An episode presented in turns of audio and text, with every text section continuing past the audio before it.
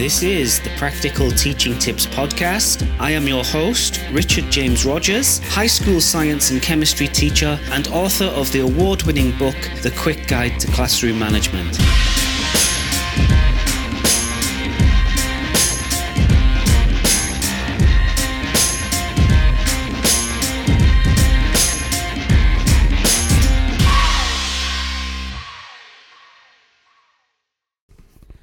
Hello, everybody, and welcome to today's edition of the Practical Teaching Tips podcast.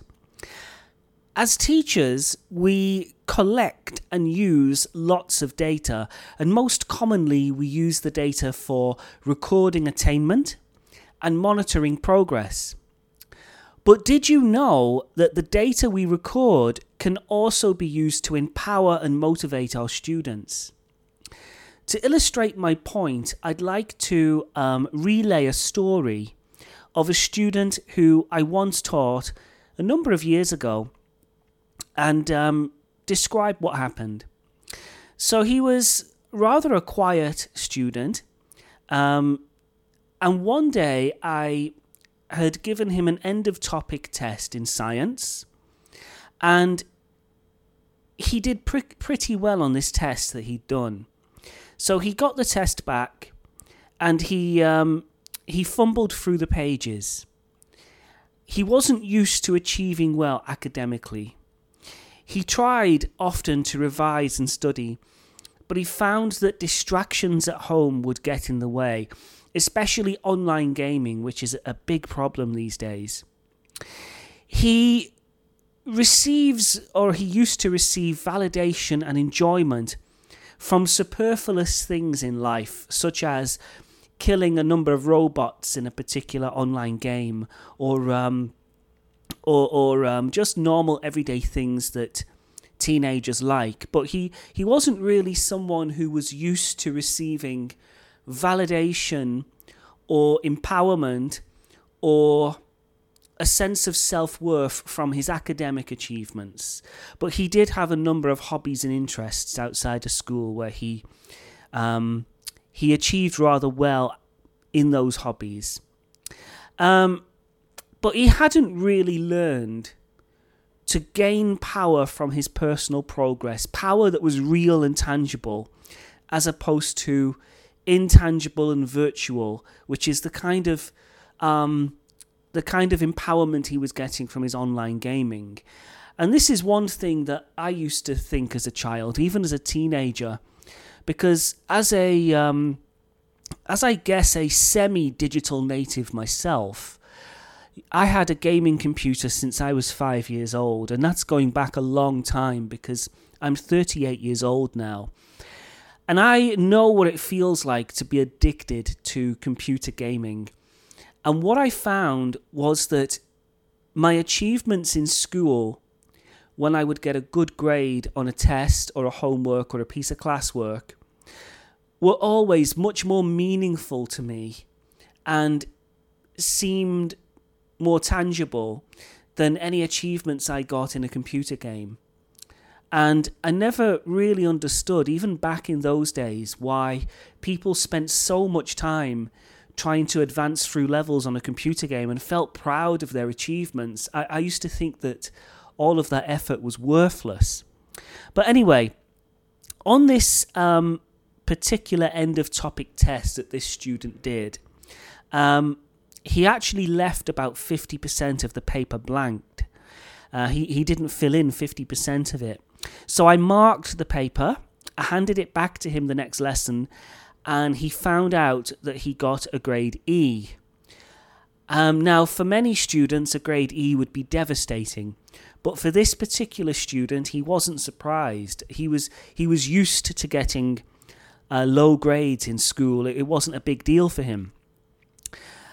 But then a moment came, everybody, in this student's life where I thought to myself, and this is this is going back maybe five or six years. And I just thought, do you know, I cannot let this happen again. I am his teacher. I and I alone am responsible for his progress. Now, I think everybody, as teachers, we often make the mistake of putting too much responsibility in the hands of our students, especially as they get older. And yet, I look back, and I think a lot of us look back to when we were teenagers, when we were 17, 18, maybe 19 years old, and cringe at the people we were back then. I know I certainly do. I was very, very immature at that age. I mean, it, it pains me to look back and think of um, the person I was at times and the silly mistakes I made back in those days. But anyway, with this student, I thought, I cannot let this happen again, and I'm not going to let this happen again, and I simply will not accept mediocrity again. And as teachers, when that moment comes, when we say to ourselves, as a teacher, I am not willing to accept mediocrity or poor performance from this student. When that moment happens, very powerful changes can take place and we can literally change our students' lives. So, what did I do with this particular student? Well, I talked at length with him in a one to one conversation, something I advocate a lot for in these episodes, you will have noticed and I talked about what went wrong with his test. And he told me that he ran out of time. He told me that he didn't understand some of the questions. So, of course, I went through them with him, one at a time. And of course, I will admit that this one to one conversation, if I remember rightly all those years ago, it did eat into some of my free time. I think I spent uh, maybe a lunchtime or a few lunchtimes doing this. Nowadays, I would probably do that during a live marking session and get the students working on a task and call students like this to my desk one at a time during lesson time to talk about it. But anyway, the time investment on my part was worth it. And he told me, this, this student told me that he truthfully did not spend any time revising for his test. Now, I could have just left it there. I could have just recorded that in my notebook or maybe in my spreadsheet, in my Google Sheet, and just said, um, this student didn't revise for his test, he left 50% blank, and that's why he got a low score. And that way I've covered myself, right? As a teacher, who can criticize me? It's the student's fault. The student left 50% of the paper blank. The student admitted to me that he didn't revise, and I would record the date and time of that conversation. Well, I personally think that's the wrong approach that teachers should take, and I understand that sometimes we are put in a position as teachers where we have to justify ourselves and we have to justify the poor grades that students get. And recording information like the student student admitted that he didn't revise, the student left 10 questions blank in the paper, that can help our case. And I, I totally understand when teachers feel like they're in that position where they have to justify everything. But I don't think it's the right approach. So, what did I do next? Well, I told him that he absolutely must get a grade D in his next test. Failure is not an option. So I wasn't just recording this data, I wasn't just recording the fact that he left half the paper blank and he got a grade E. I had to do something about it. I didn't just want to leave it. Now, I could have done, I could have just left it and said, okay, well, we've gone through the test paper, try better next time, and just left it at that. And most of the time, what would happen is the student would, would not improve in that particular case unless the next assessment was easier or, or covered material that was more accessible. But I, I didn't want to do that. He needed to have a target for his next test, and I, I had to break this cycle of mediocrity and poor performance. So I told him, um, your next target is a grade D for your next test. So um, our conversation was was something like this: What's your target for your next test? A grade D, sir. He said. Yes, and I know you can achieve that because I've seen your amazing work in class with me before. And I had seen some of his great work. He'd he'd done well in some experimental work we'd done. He'd produced some good homeworks. And the reason I did that was I was priming him. I was telling him that I believe in him. And crucially, one thing we forget as teachers sometimes is we forget to tell our students why we believe in them. Because if we're going to convince our students that we really do truly believe in their abilities and we believe in them as people, then we have to tell them why. What's the reason? Are you just saying this to make me feel good? Or are you saying this because you've got a real reason to believe in it? Um, and there was a real reason. I'd seen his good work before, so I knew he was capable of better grades. So it wasn't a lie I've made up, or I, I'd made up at that time. I really meant it. And that's important, everybody. When we are encouraging our students, when we are trying to empower our students and get them feeling good about themselves and get them to push themselves, we have to tell the students why why we feel that they can achieve things. And it helps, I'm sorry to say, if you've known the student for quite a while. Now, of course, you can still achieve this as a newly qualified teacher or a teacher who's not been in school that long, but it gets more powerful the longer you've known the student, and that's just that's just a, a fact of life, really. Now, the next question I asked this student was, What can you do to make sure that you get that grade D. And he responded to me with something like, I can review the textbook questions on Google Classroom. I can look at notes.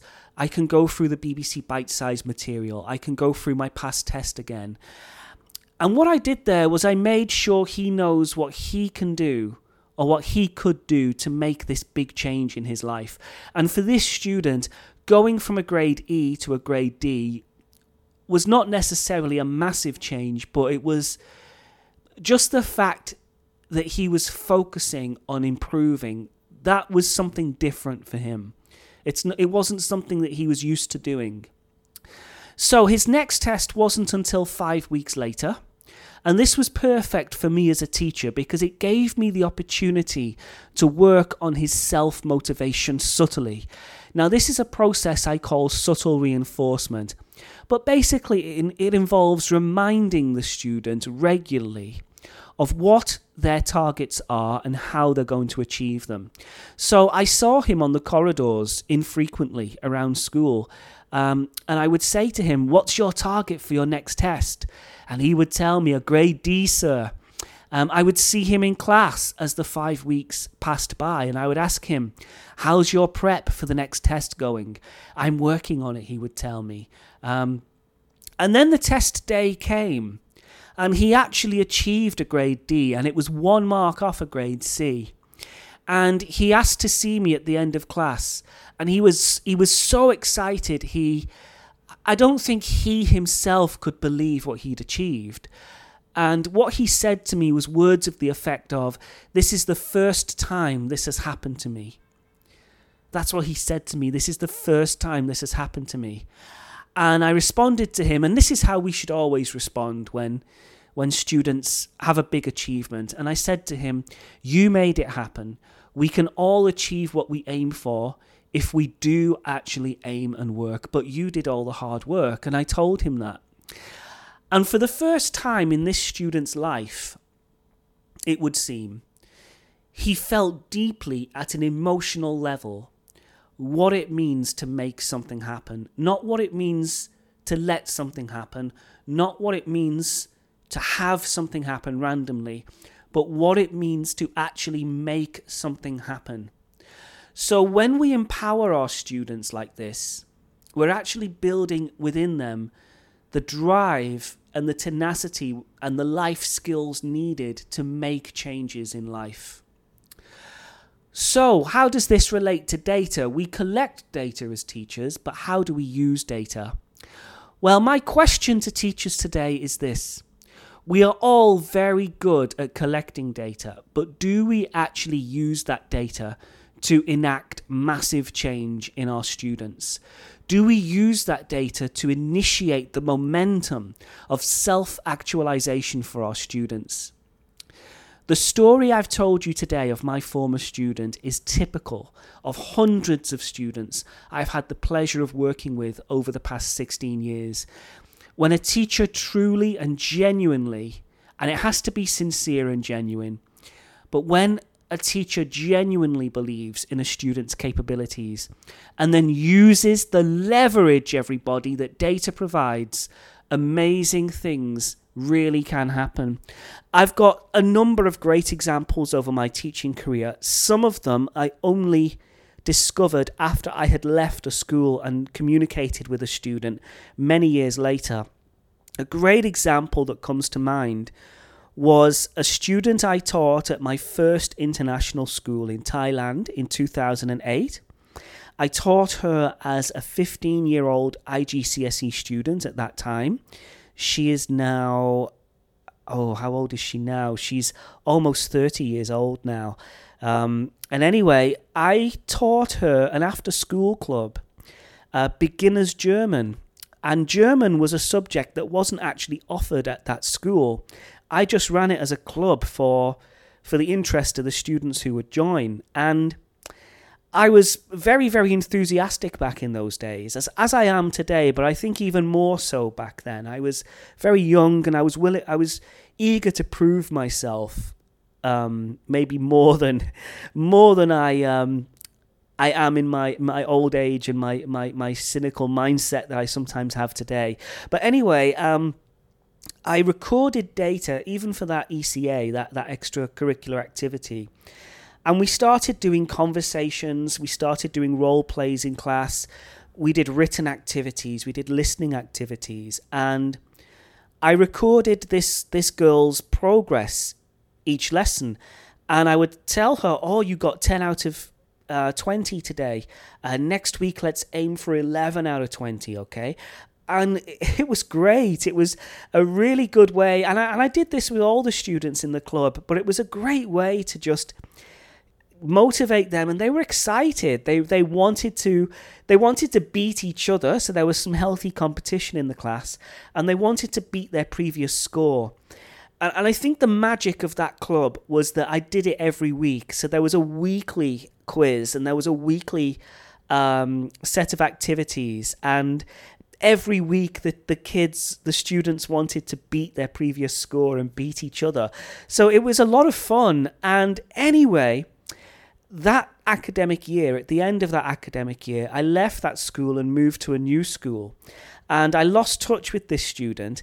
But I found out many years later through social media when she was uh, maybe 26, 27 years old, uh, when she'd graduated from university, I'd found out that she actually went to study German at university. And she did her bachelor's degree in German, and she now works as a translator um, for for one of the embassies here in Bangkok, and she she translates German, English, and Thai. So and Chinese, she speaks Chinese as well. And wow, what a great story that was! And when I'd spoken with her, she said, if you had not ran that extracurricular club and made it so much fun, I would never have gone to university to study German language. Because the first time she'd learnt German was with me in that club. So just inspiring story. And as a teacher, that is that is really the the legacy I like to have is that somehow I've made a positive change in the lives of my students. You know, I don't know how long I'm going to be on this planet. Nobody does. You know, I could I could drop dead tomorrow. But I'd like to think that the impact I've had in this world has been more positive than negative. And I'm not perfect, not by not by a long shot. Trust me, I've made lots of mistakes in my life. I continue to make mistakes on a near daily basis. But at least as a teacher, we get the chance to really profoundly change our students' lives, literally, but only if we are passionate and dedicated to do so, and only if we put the effort in. And I'm sorry to say, and forgive me if this sounds patronizing, but there are just too many teachers in the profession today who are only doing this job as a teacher because it's a job. They're only doing it because they fell into the profession. And they're only doing it because it was better than all the other options available in terms of salary. And it's just it's just really not nice to see. Being a teacher is a vocation, it's a calling, it's it's something that it's such an, an honor actually to be a teacher because we're we're influencing the next generation. There's massive responsibility on our shoulders. I recognize that. Um, it's not particularly, as, as professions go, it's kind of in the middle in terms of payment and salary. But there are a lot of perks of being a teacher, and I, I think the biggest perk is the fact that we we get to see, especially nowadays with how we're all connected to each other through the internet and the World Wide Web, we get to see the end result of our efforts many years later, often, and we get to see the effect we've had on our students and on their lives. And, and it's great in that respect, but we've got to put the effort in, um, and data really can be used to empower and motivate our students. Give students target grades which are believable and achievable, and crucially, remind our students of their target grades regularly. And of course, ask our students, how will you achieve this grade? What are you going to do to make this happen? And I know you can make it happen because look at what you did here, here, and here. So that is what we've got to do, everybody. And it doesn't just work with students, we can actually use it for ourselves. Now, I'm a little bit quirky in many respects. I actually monitor myself with data. Um, every week, I, well, every day actually, I fill in a, a kind of table I've drawn for myself, which measures a number of parameters, such as um, if I've gone jogging, if I've done press ups, my exercise routine, my diet uh, routine, uh, my productivity, the work I've done. Uh, for example, this podcast episode today um, is in my table. So now that I've completed this, I'll tick it in my table. And every Saturday, I look over what I've done for the week and I formulate targets for the week ahead and, and I look at my progress and attainment. So maybe I'm a little bit weird in that respect, but I do find that it works it does work if you stick to it. It's not nice at first. It's it's difficult at first, but after a few weeks of doing it, it becomes second nature and it does work. And if you're a parent, consider using it with your children. You know, consider um, having um, some kind of weekly um, goal to aim for and remind your children of how well they've done on a regular basis and what their target is next time. Uh, you'll, you'll have to decide what the um, what the items are and what the projects are and what those particular parameters are. But it's a very effective um, strategy to use data not just to monitor progress, not just to record attainment, not just to record the outcomes of discussions, but using data to empower students formulate target grades which are believable and achievable and let the student know the progress they've made and remind students of how well they're achieving even if their their achievements are minuscule you know there are so many students out there who are just craving and I mean craving for someone to recognize their abilities, their achievements, who they are, and what they can bring to the table. There are so many students, and I've seen this so many times, who they don't get validation from um, parents at home sometimes for various reasons. And that's not a criticism of parents. There are many reasons why some students will go home and not receive the um, compassion, the love, the attention, the um, the validation from parents and family. There's all kinds of issues, and there are lots of students who are looking to us as teachers to provide them with the um, motivation, the drive, the power, the belief in them to just take them to the next level. And we have a responsibility to do that as teachers. And what an awesome responsibility it is that's been placed in our hands. So, thank you, everybody. I really hope that what I've said today is clear. I really hope it is um, interesting. I hope you've learned something. if you found if you find these episodes useful, please do share them with colleagues and please check out my blog for teachers, which is um, richardjamesrogers.com. And on there, you'll find a blog index which has hundreds and hundreds of articles covering every aspect of teaching. And I, I try to write a blog post every week. Um, I've not been as disciplined with that recently, but I, I do try my best to do that. Um, so check that out. Um, and also um, check out my books for teachers. Uh, my most famous book is The Quick Guide to Classroom Management 45 Secrets That All High School Teachers Need to Know. And that book has actually won the Reader's Favourite Bronze Medal for non-fiction. And it's available on Amazon, Barnes & Noble, Book Depository, AbeBooks, and um, all good retailers. So do check that one out. And my second most um, well known book is The Power of Praise Empowering Students Through Positive Feedback. It's a bit smaller than my first book, but it goes into the um, mechanics of using a wide variety of strategies to empower, motivate, and um, drive our students forward so that they themselves want to succeed. Because that really is the end goal, even of using just this aspect of using data to empower students. The end goal is we have to make the students want to change. We have to make the students want to achieve because they're not going to achieve if they don't want to achieve.